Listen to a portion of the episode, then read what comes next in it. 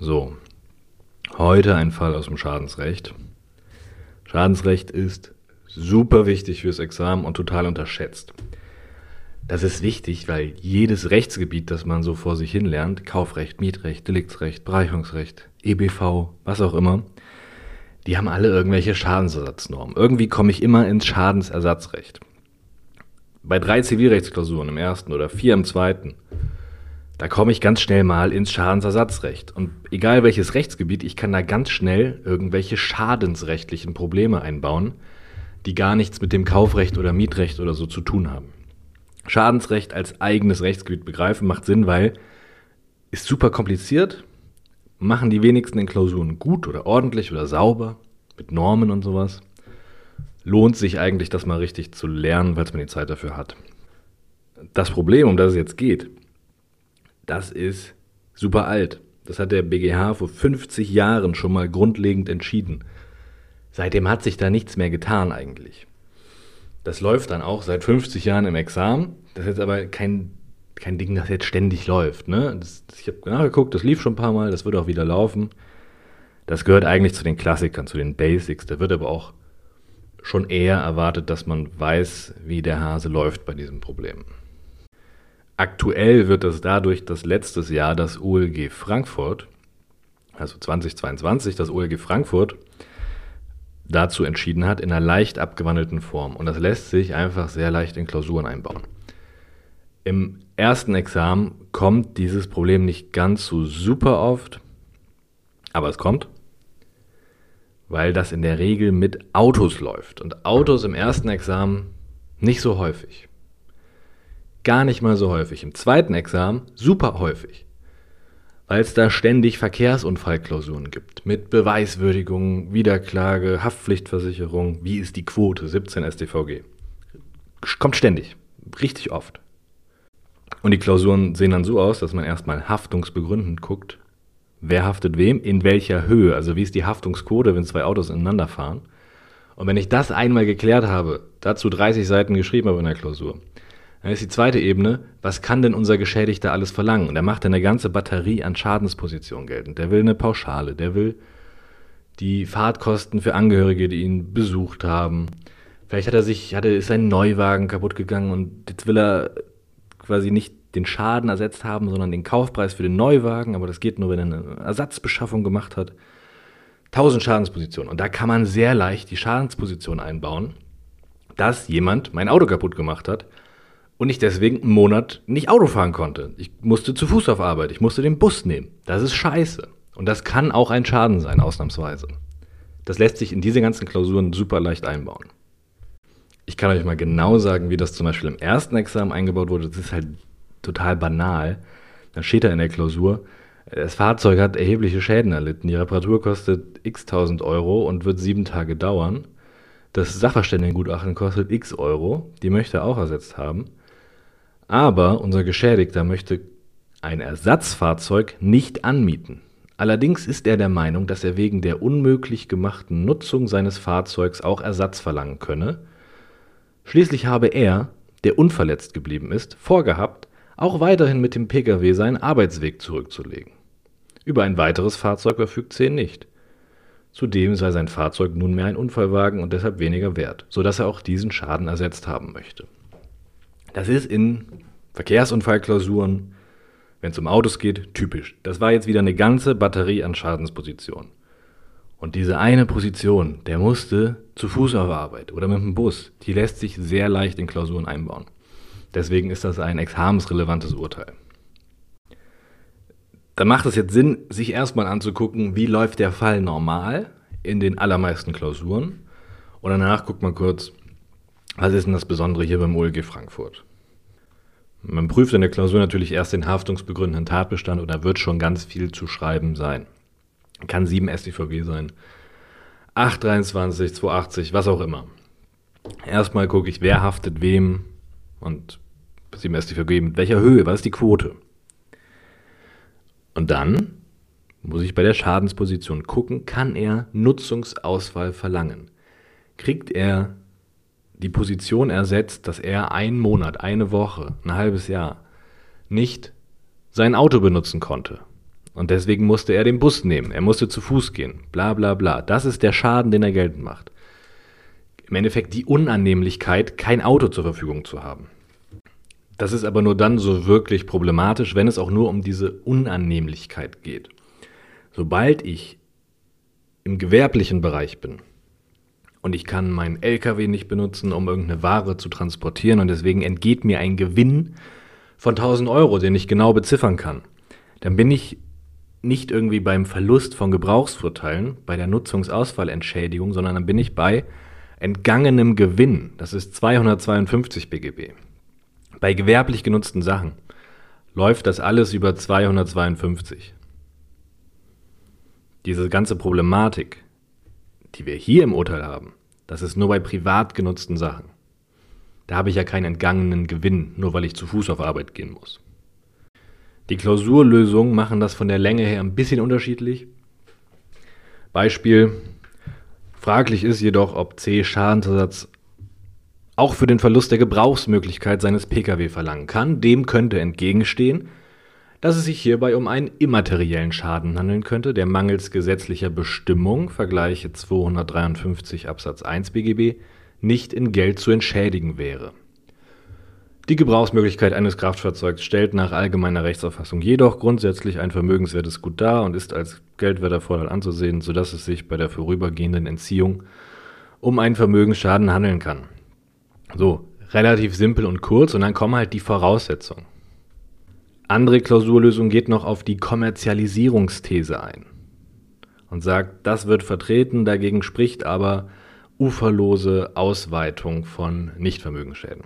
Was heißt das alles? Das heißt folgendes. Das Problem ist, dass das Schadensrecht eigentlich nur Vermögensschäden ersetzt. In Geld messbar. Wenn ich einen negativen Kontostand kriege durch den Schaden. So wenn ich vorher und nachher miteinander vergleiche. Ausnahme, Nichtvermögensschäden sind ersetzbar nach 253 Absatz 1, da steht drin, wenn das gesetzlich angeordnet ist. Wo ist es gesetzlich angeordnet? Zum Beispiel in 253 2. Da steht drin für die Verletzung von Leben, Körper, Gesundheit, Freiheit und so weiter. Wenn das ist, kriege ich Schmerzensgeld immaterieller Schaden, nicht Vermögensschaden. Da habe ich so eine gesetzliche Anordnung. Da steht nicht drin, wenn dein Auto kaputt gemacht wird und du musst zu Fuß auf Arbeit, dann kriegst du Schmerzensgeld. Da steht da nicht drin. Es fehlt also so eine gesetzliche Anordnung. Und wenn wir jetzt sagen, jedes Mal, wenn jemand dafür sorgt, dass ich eine Sache von mir nicht benutzen kann und ich erleide dadurch Unannehmlichkeiten, weil ich jetzt zu Fuß auf Arbeit muss, dann kriegst du Schadensersatz. Dann führt das ja zu einer uferlosen Ausdehnung der Nichtvermögensschäden. Wenn ich jetzt sage, na ja, das mache ich aber nur, und so die Kommerzialisierungsthese, wenn für dieses Gut, das ich jetzt nicht mehr benutzen kann, ein Markt besteht, wenn da jemand Geld für zahlt, eine Sache benutzen zu dürfen, nur dann kriegst du dafür auch Schadensersatz, dann antwortet man darauf, es gibt für alles irgendeine Art von Markt. Es ist quasi nur eine Frage des Preises.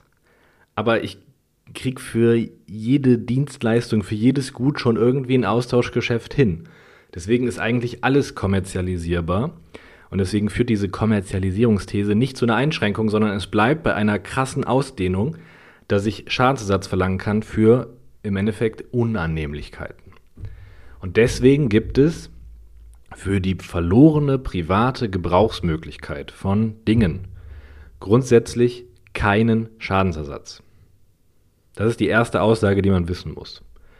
Wenn ich meine Playstation nicht mehr benutzen kann, weil die hat jemand kaputt gemacht, dann kriege ich vielleicht Schadensersatz für die Playstation, aber nicht dafür, dass die jetzt zwei Wochen repariert werden muss und ich zwei Wochen nicht zocken kann. Und dann sagt der BGH, die herrschende Meinung, alle, davon gibt es eine Ausnahme. Ausnahmsweise kriegst du doch Schadensersatz, weil dein Auto zwei Wochen repariert werden muss, zum Beispiel. Dann kriegst du ausnahmsweise doch Schadensersatz, wenn, und dann gibt es drei Voraussetzungen, die muss man dann in der Klausur hinschmieren. Drei Voraussetzungen dafür, dass die entgangene Gebrauchsmöglichkeit ein ersetzbarer Schaden ist. Erstens, nur bei bestimmten Gegenständen. Das wird immer ein bisschen anders formuliert. Hier jetzt Ausstand aus einer Musterlösung. Es muss sich um Lebensgüter handeln, deren ständige Verfügbarkeit für die eigenwirtschaftliche Lebenshaltung erforderlich ist. Okay, im Lehrbuch von Brandt, Schadensersatzrecht steht, betroffen sein muss ein Wirtschaftsgut von zentraler Bedeutung für die Lebenshaltung. Okay, also irgendwie diesen Begriff von Bedeutung für die Lebenshaltung, was auch immer das für ein Wort ist, auf dessen ständige Verfügbarkeit man angewiesen ist. Also all die Sachen, die man halt jeden Tag im Zweifel benutzt und braucht und einplant in sein Leben. Das ist nicht eine Playstation. Das ist aber mein Auto, womit ich auf Arbeit fahre. Das ist auch mein Schlafzimmer, mein Wohnzimmer, meine Einzimmerwohnung. Das ist, wenn ich Rollstuhlfahrer bin, auch mein Rollstuhl. Wenn ich blind bin, ist das auch mein Blindenhund. Wenn ich nur ein Motorrad habe, mit dem ich auf Arbeit fahre, dann ist es auch mein Motorrad. Was es nicht ist, ist es mein Balkon. So, dem, da bin ich nicht so drauf angewiesen. Worauf bin ich aber angewiesen? Internet, Telefon. Das sind alles Sachen, die sind für die eigenwirtschaftliche Lebenshaltung, die, wo ich die ständige Verfügbarkeit brauche. Ich bin darauf angewiesen, dass ich diese Gegenstände jeden Tag benutzen kann. Ist für die Klausur nicht so super wichtig, denn das läuft halt mit Autos. So, bei Autos ist es so. Damit fahre ich auf Arbeit, damit gehe ich einkaufen, das ist meine Mobilität in der Gesellschaft. Zweite Voraussetzung, dieser Gegenstand, den ich jetzt nicht mehr benutzen kann, genau der muss irgendwie betroffen sein. Das heißt, das Auto muss kaputt gemacht worden sein, weil da jemand reingefahren ist. Wenn ich sage, ich kann jetzt zwei Wochen nicht in meinem Schlafzimmer schlafen, dann muss jemand in mein Schlafzimmer gefahren sein. Wenn ich sage, ich kann jetzt zwei Wochen meinen Rollstuhl nicht verwenden, da muss jemand meinen Rollstuhl platt gefahren haben. Es reicht also nicht, dass mich jemand platt fährt und dann sage ich, jetzt kann ich zwei Wochen mein Auto nicht benutzen, weil meine Beine gebrochen sind. Dafür kriege ich keinen Ersatz. Es geht darum, dass der Gegenstand, für den ich Ersatz begehre, dass der selber, in den muss selber eingegriffen worden sein. Das ist aber auch nicht das Problem in Klausuren. Das Problem ist die dritte Voraussetzung. Und die nennt sich Fühlbarkeit. Dieser Verlust der Gebrauchsmöglichkeit muss für mich als Geschädigten fühlbar sein. Und fühlbar gliedert sich wieder auf in drei Voraussetzungen. Also wir haben drei grobe Voraussetzungen und die letzte, die Fühlbarkeit, hat wieder drei Einzelvoraussetzungen. Drei, drei. Diese drei Voraussetzungen der Fühlbarkeit sind Nutzungswille, Nutzungsmöglichkeit, Nutzungsbeeinträchtigung. Nutzungswille heißt, der Geschädigte wollte diesen Gegenstand eigentlich benutzen. Beim Auto, wie in den Klausuren. Eigentlich hatte er vor, damit auf Arbeit zu fahren. Zweitens, hypothetische Nutzungsmöglichkeit heißt, der hat jetzt nicht vor, in den zwei Wochen, wo das Auto repariert war, in den Urlaub zu fahren. Er ist jetzt auch nicht im Urlaub, sondern wäre das Auto da, hätte er es genutzt. Es wäre ihm nicht unmöglich gewesen, das zu nutzen, weil er eh im Krankenhaus liegt durch den Verkehrsunfall oder weil er im Urlaub ist, sondern er ist zu Hause, er sitzt da und er würde gerne Auto fahren. Er könnte es nutzen und er würde es auch nutzen wollen. Das sind die positiven Voraussetzungen, Nutzungswille und hypothetische Nutzungsmöglichkeit. Stünde das Auto in meiner Garage, würde ich es benutzen. Das prüft man hier. Wenn der E im Koma liegt, dann fehlt es an der hypothetischen Nutzungsmöglichkeit jedenfalls. Denn im Koma kann er nicht Auto fahren. Und Nutzungsbeeinträchtigung heißt, ich kann jetzt nicht Auto fahren. Wann ist das denn mal nicht der Fall? Wenn ich einen Zweitwagen habe in der Garage, dann kann ich trotzdem auf Arbeit fahren mit diesem Zweitwagen. Dann ist für mich eigentlich kein Unterschied. Nur ist die Garage ein bisschen leerer für zwei Wochen. Meine Mobilität habe ich trotzdem. Ich muss trotzdem nicht Bus fahren. Ich kann weiter Auto fahren. Dann habe ich keine fühlbare Nutzungsbeeinträchtigung. Wenn ich ein Ersatzfahrzeug habe, dessen Nutzung mir zumutbar ist, habe ich keine fühlbare Nutzungsbeeinträchtigung. Man muss da ein bisschen aufpassen. Nur, dass jemand einen Zweitwagen hat, reicht nicht. Die Nutzung des Zweitwagens muss mir zumutbar sein. Und das ist sie nicht, wenn meine Frau diesen Zweitwagen jeden Tag braucht, um auf Arbeit zu fahren, dann muss ich nicht sagen, ey, meiner ist jetzt kaputt, ich muss jetzt dann doch das Zweitauto nehmen, du musst jetzt mit dem Bus fahren. Kann ja nicht sein, dass, dass der Schädiger dann entlastet wird zu meiner Lasten, zu Lasten meiner Familie. Ja, es geht einfach darum, dass ich einen Zweitwagen in der Garage habe, den keine Sau benutzt. Dann, führt, dann fehlt es an der Fühlbarkeit, weil ich kann ja trotzdem jeden Tag auf Arbeit fahren. Also, drei Voraussetzungen. Es muss ein Wirtschaftsgut von zentraler Bedeutung für die Lebenshaltung sein. Das sind Autos. Zweitens, es geht um Ersatz dafür, dass ich den Gegenstand, der beschädigt wurde, nicht mehr benutzen kann. Also jemand fährt in mein Auto und jetzt sage ich, jetzt kann ich zwei Wochen dieses Auto nicht mehr benutzen. Okay. Und drittens ist die Fühlbarkeit. Dafür brauche ich einen Nutzungswillen und eine hypothetische Nutzungsmöglichkeit. Das heißt, stünde das Auto in meiner Garage, würde ich damit fahren. Und es muss auch eine fühlbare Nutzungsbeeinträchtigung sein und ich bin nicht beeinträchtigt, wenn ich ein zweites Auto in der Garage habe, das nur rumsteht. Denn dann kann ich ja weiterhin mit dem Auto überall hinkommen. Das muss man prüfen in diesen Kfz-Fällen. Ja? By the way, viel einfacher ist es natürlich, wenn sich der Geschädigte in Mietwagen nimmt. Dann hat er ja einen konkret bezifferbaren Schaden, nämlich die Mietwagenkosten. Und die kann er dann ersetzt verlangen. Aber vielleicht will er das nicht machen. Denn vielleicht weiß er nicht automatisch von vornherein direkt nach dem Unfall, der andere haftet mir voll. Es kann ja sein, dass sie darum streiten, wer wem haftet. Und dann geht er ja das Risiko ein, am Ende auf 3000 Euro Mietwagenkosten zu sitzen. Und deswegen nimmt er sich kein Ersatzfahrzeug, sondern geht zu Fuß. Aber diese Sparsamkeit und diese Unsicherheit des Geschädigten, die soll ja nicht den Schädiger entlasten. So, das ist so das, der Gedanke dahinter, warum es hierfür Ersatz geben muss. Jetzt zum OLG Frankfurt letztes Jahr. Wie sieht der Fall aus? Wir haben einen Verkehrsunfall und der Schädiger haftet voll, 100% aus 7 StVG. Schadensposition. Unser Kläger und Geschädigter sagt, du bist in meinen Porsche gefahren, der musste jetzt einen Monat repariert werden. Dafür will ich Reparaturkosten, kriegt er natürlich.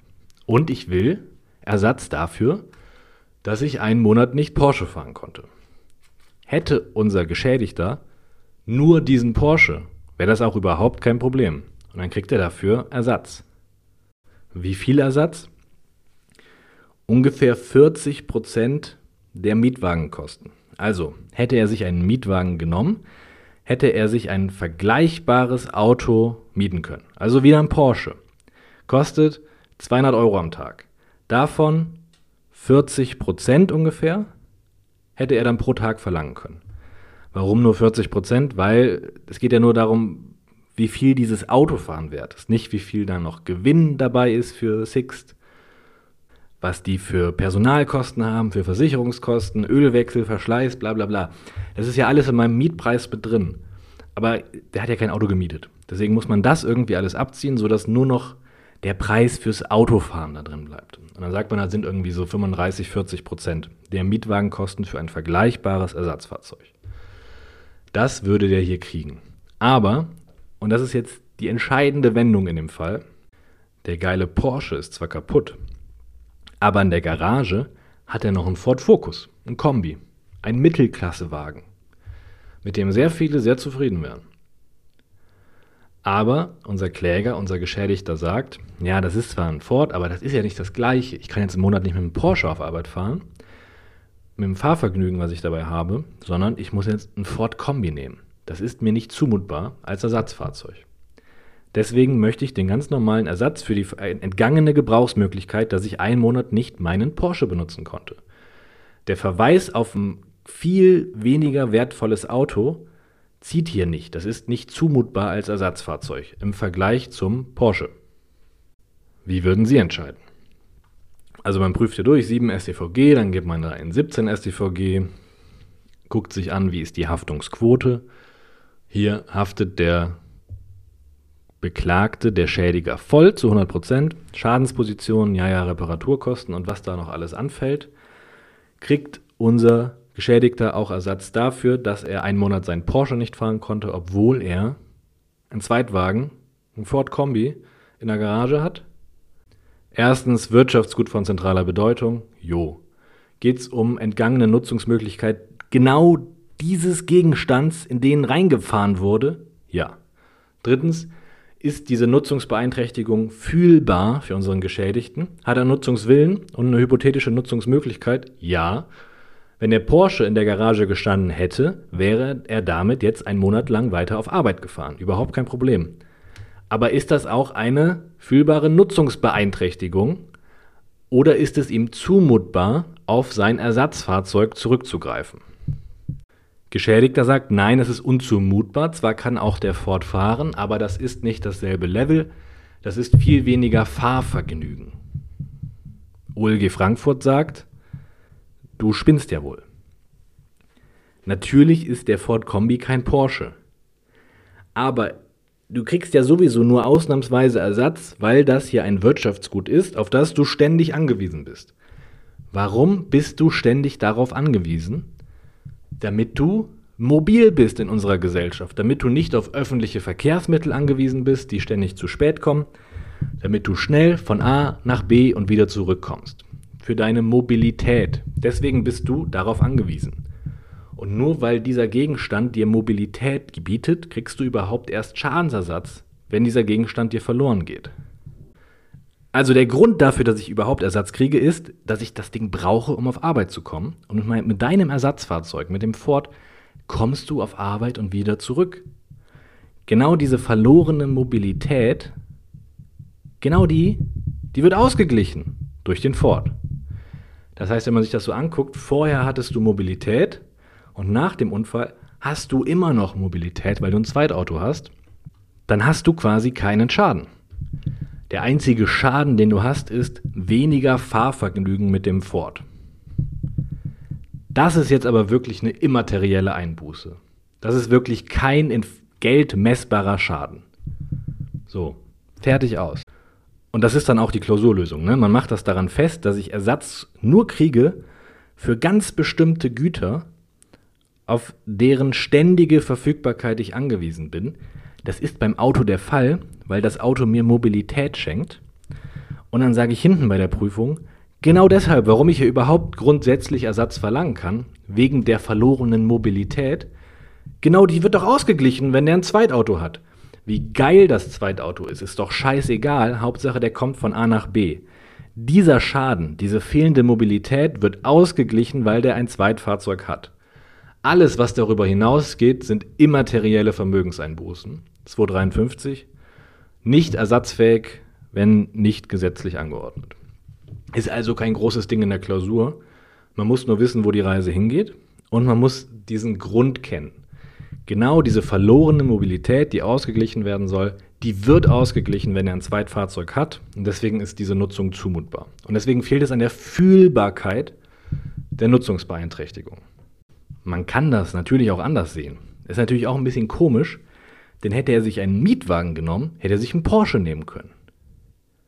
Hätte er kein Zweitfahrzeug, kriegt er Schadensersatz für Mietwagenkosten Porsche 40% davon.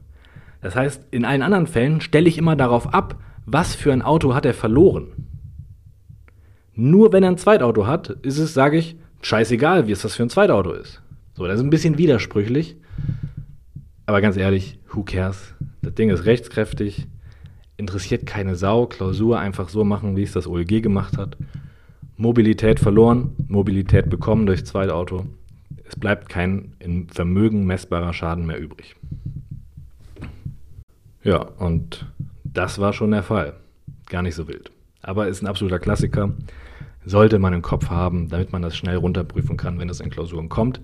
Das ist nie der große Schwerpunkt. Es wird einfach erwartet, dass man das schon mal gehört hat und diese Voraussetzungen kennt gerade diese Autosachen, die sind ein bisschen eklig, aber das ist einfach, das jeden Tag an jedem Gericht in Deutschland wird sowas entschieden. Das ist so Standard für die Richter.